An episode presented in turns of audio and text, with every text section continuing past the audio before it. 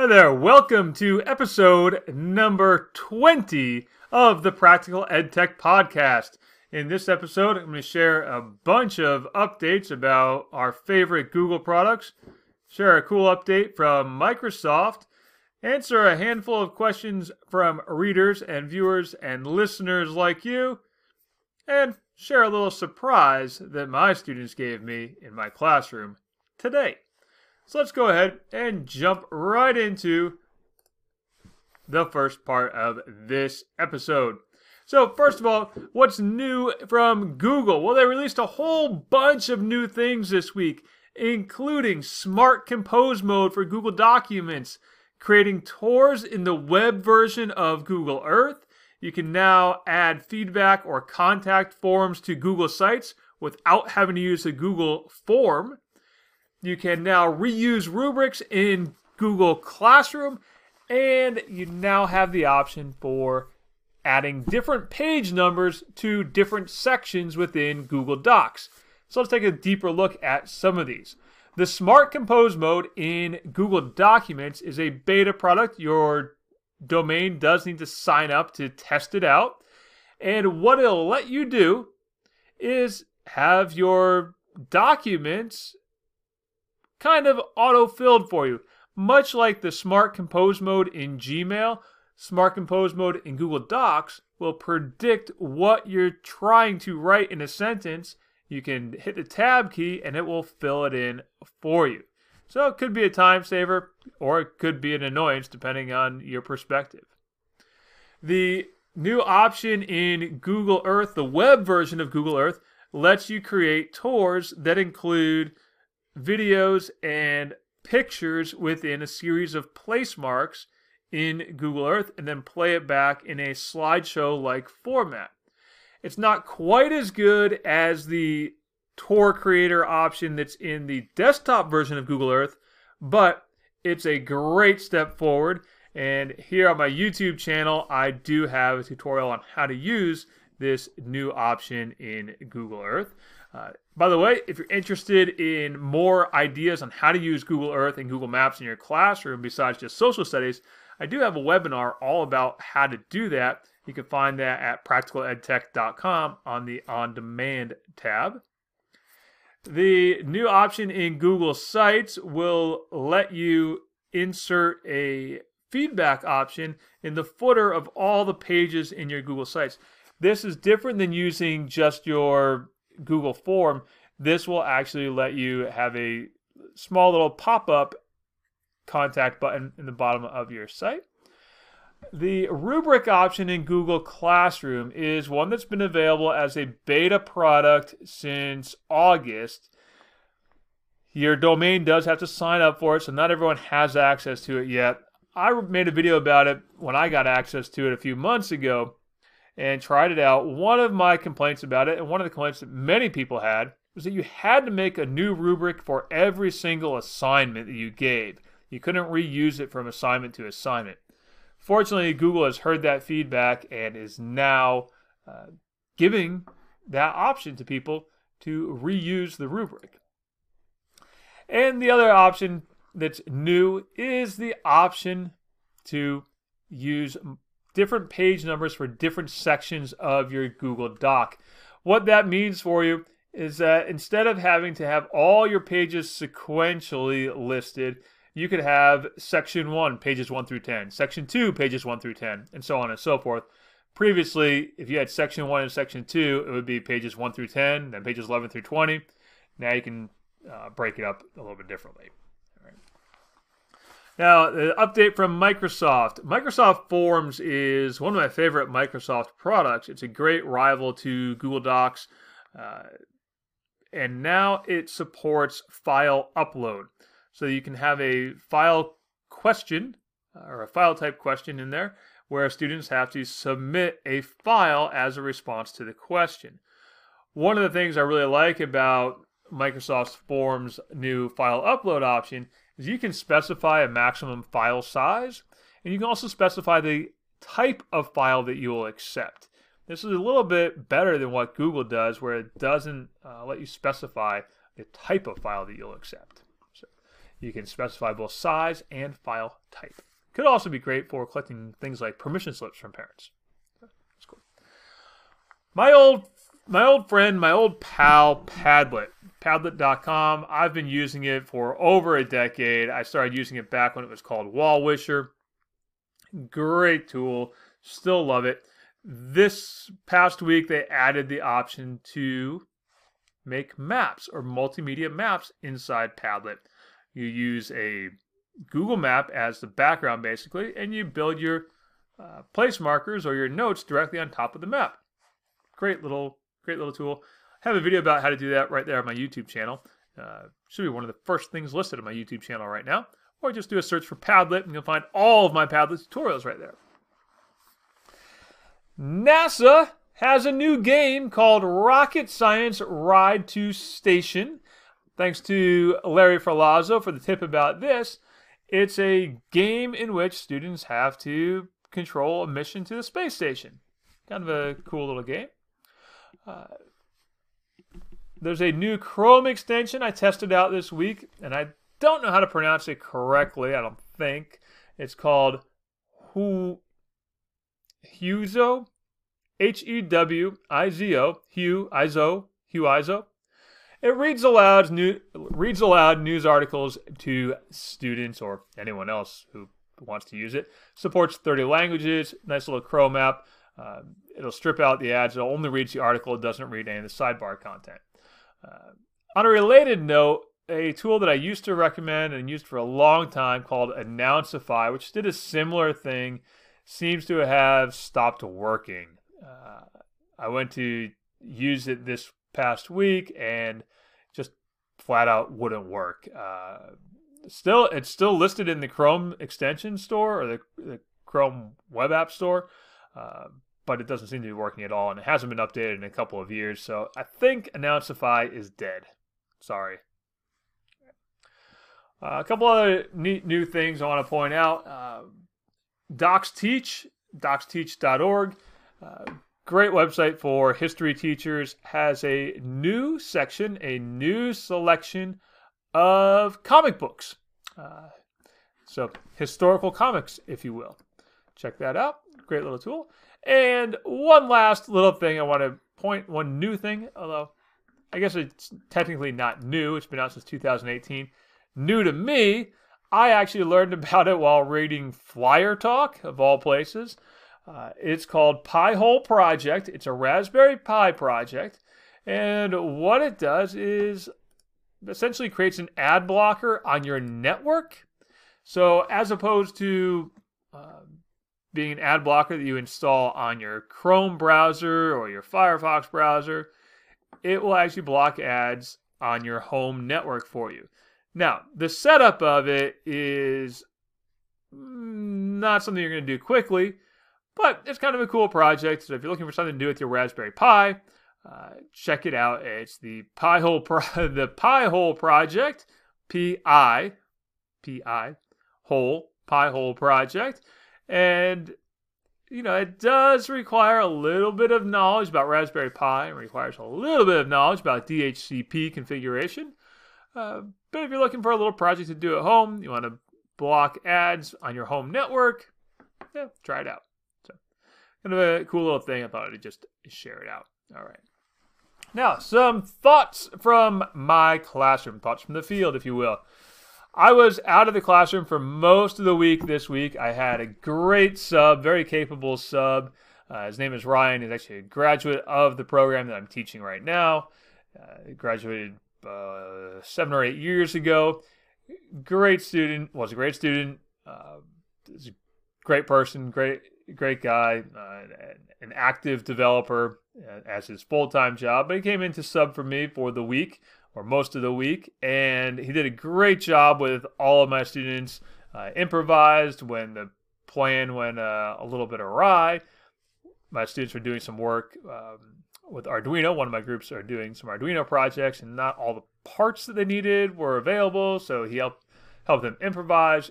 Great, uh, and many of my students did fantastic. In fact, my freshman did even better than I expected. I came back today, and my freshman just for the most part, knocked it out of the park on their app development project. So I was really psyched about that. You know, and of course, I still had a couple of kids who chose not to really work on the projects, uh, which was frustrating to say the least. But overall, really, really great. Uh, you know, and I think the difference the last time I was out of the classroom it was an unexpected absence. This time was planned. Uh, the last time was unexpected. I had to call in sick, take care of one of my take to uh, take care of my kids. But anyway, uh, and now last time it didn't go so well when I was out. This time it seemed to have gone much much better. Um, so, and I think the big difference was I kind of forewarned the kids that I was going to be out. All right, now let's jump into what everybody comes here for, I think, and that is questions from readers, listeners, and viewers like you.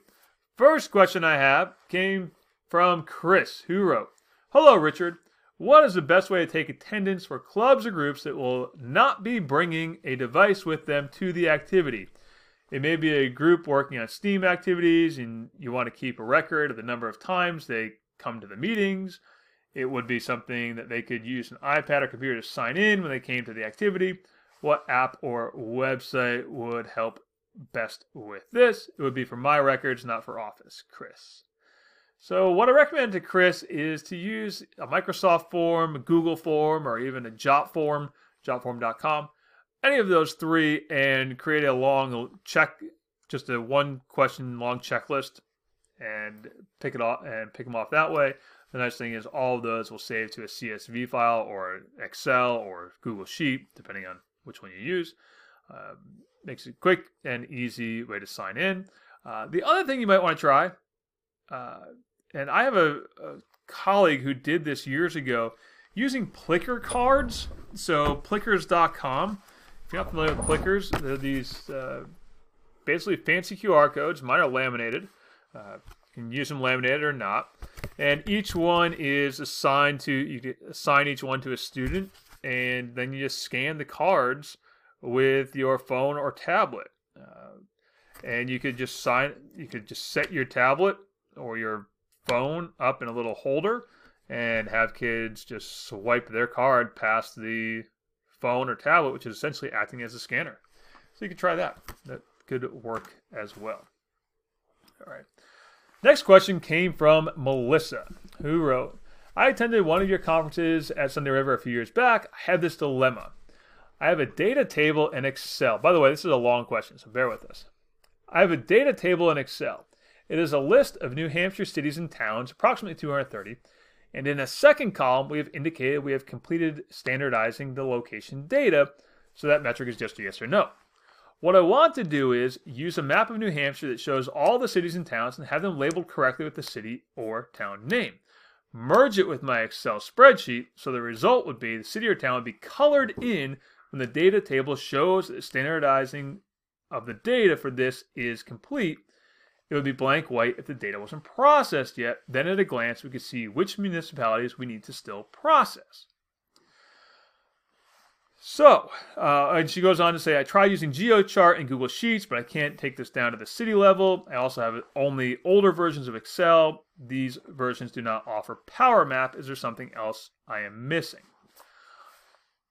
So, what I wrote to Melissa is that unfortunately, the way that Google Sheets and and or Excel are going to display this data through the tools that you mentioned is as place markers and they're not really going to do coloring in of the labels. And what it sounds like is you want to color it you want to color in the outline or color in the space that each city or town occupies and that's really kind of beyond the capabilities of most of the tools that are based on um, google sheets or excel which are really just going to put on place markers so what I recommended trying was some of the tools from ArcGIS. Uh, Esri you find it E S R I Esri.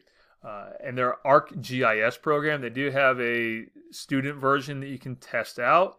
Uh, I think it's a 14 day trial or something. I think it's 14 day trial. Test out Esri, use their uh, some of their online mapping tools. They have the capability to do what you're describing. Uh, really is a full fledged GIS application.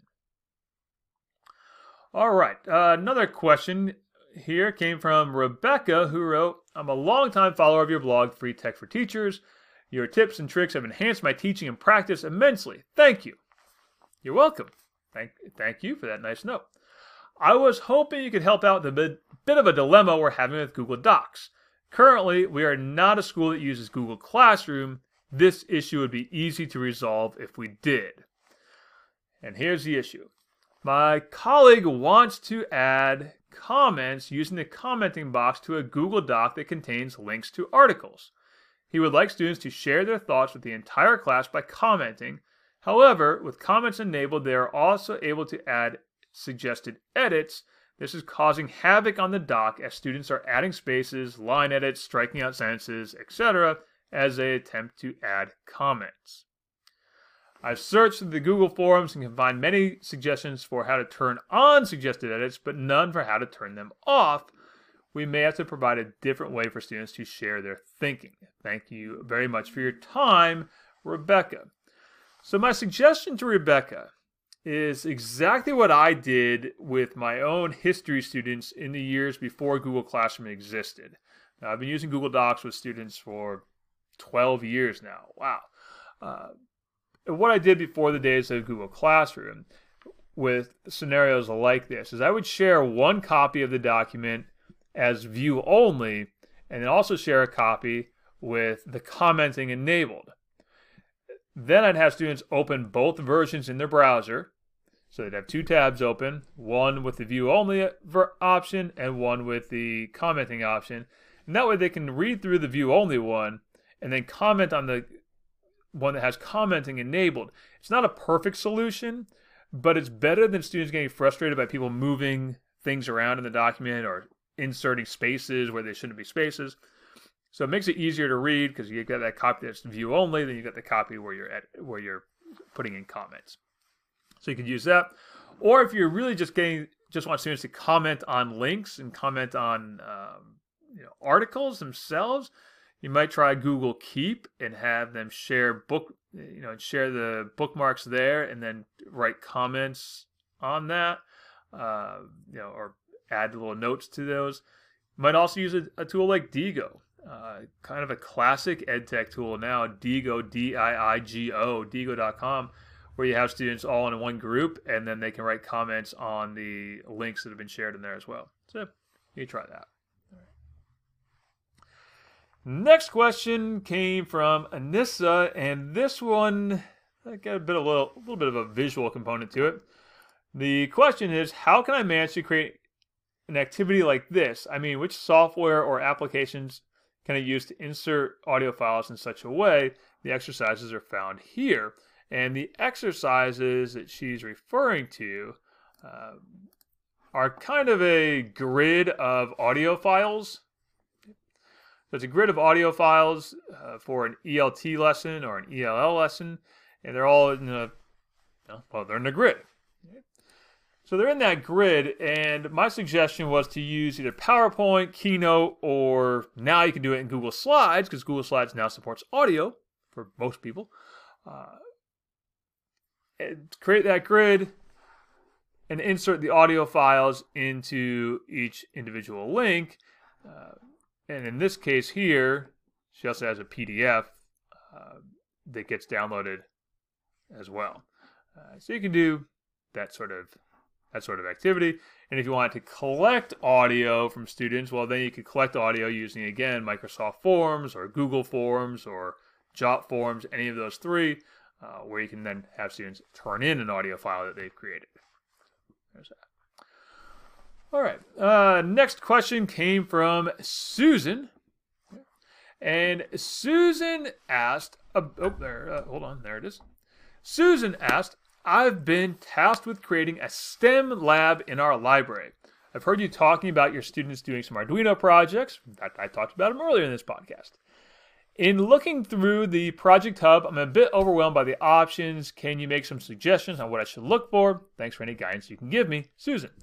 Uh, by Project Hub, I'm assuming Susan, I assumed that Susan was referring to the Arduino Project Hub, which you'll find at arduino.cc, uh, sorry, create.arduino.cc slash project hub. anyway, in there, yes, it could be a little bit overwhelming. If you have not done any Arduino stuff in the past, you may find that the Arduino stuff, uh, the Arduino Project Hub is overwhelming because you're not sure exactly what to look for.